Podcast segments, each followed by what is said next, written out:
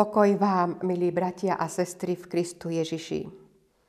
S nábožným srdcom a bázňou si vypočujme slovo Božie, ako je ono napísané u proroka Micheáša v 6. kapitole v 8. verši, takto znejúc. Hospodin ti oznámil človeče, čo je dobré a čo žiada od teba. Len zachovávať právo, milosť, láskavosť, a v pokore chodiť pred svojim Bohom. Začal sa čas dovoleniek, prázdnin. Niektorí si budú užívať plným dúškom exkluzívne rezorty all inclusive, iní to budú mať štandardné a mnohí skromné, alebo zostanú len doma.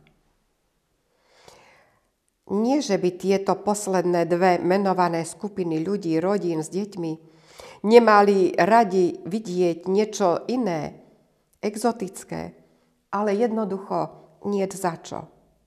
A prečo? Lebo v našej spoločnosti platí, že síty hladnému neverí.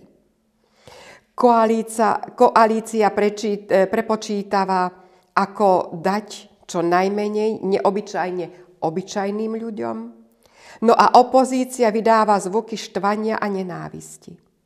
Nedôstojné až do plaču uvádzajúce.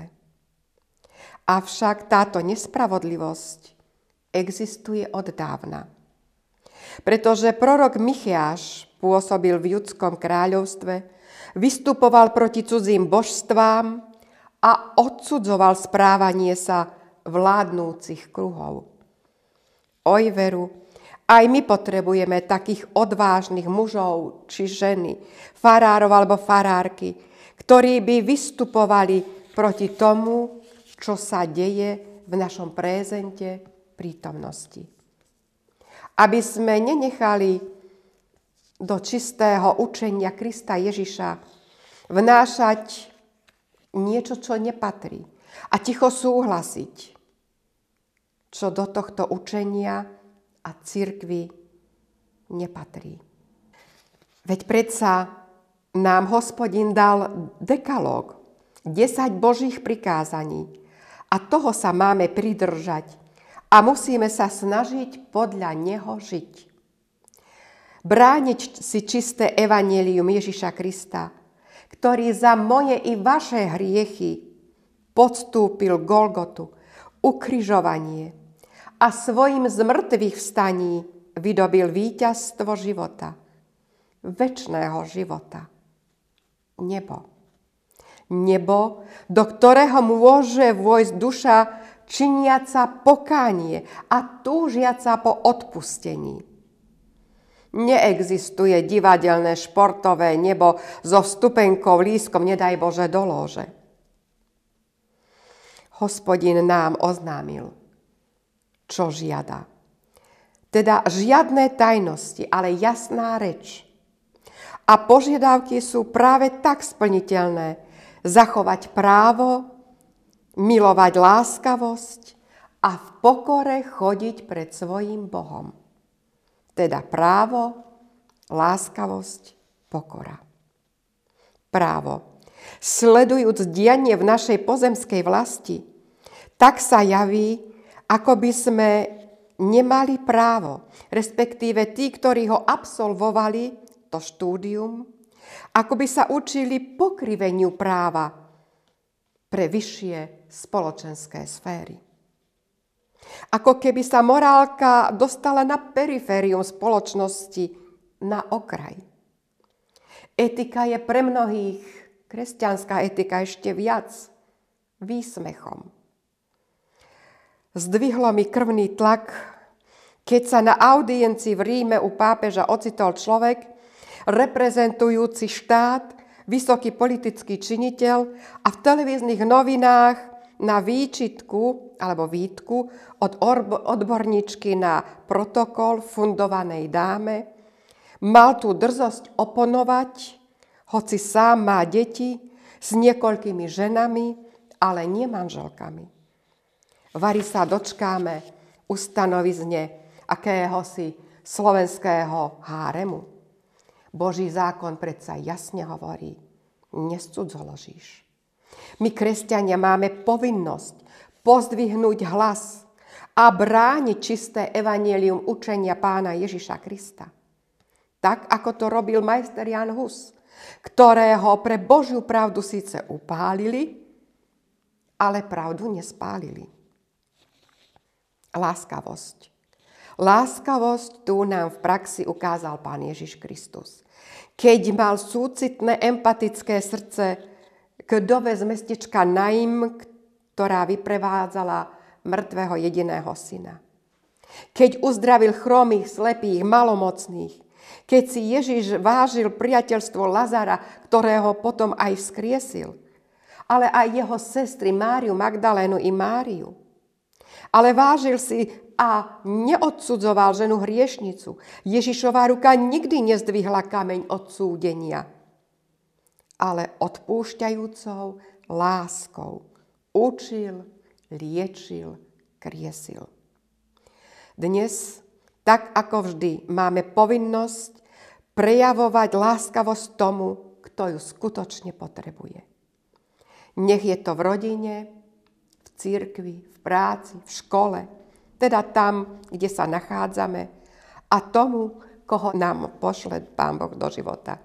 Smutné je, že aj kresťania majú taký zvláštny a nie vždy celkom správny názor k utečencom, utečenkyniam s deťmi z Ukrajiny. Závidíme im autá, no nezávidíme im rozbombardované cesty. Majú kľúče od domova bytov, no reálne nemajú nič.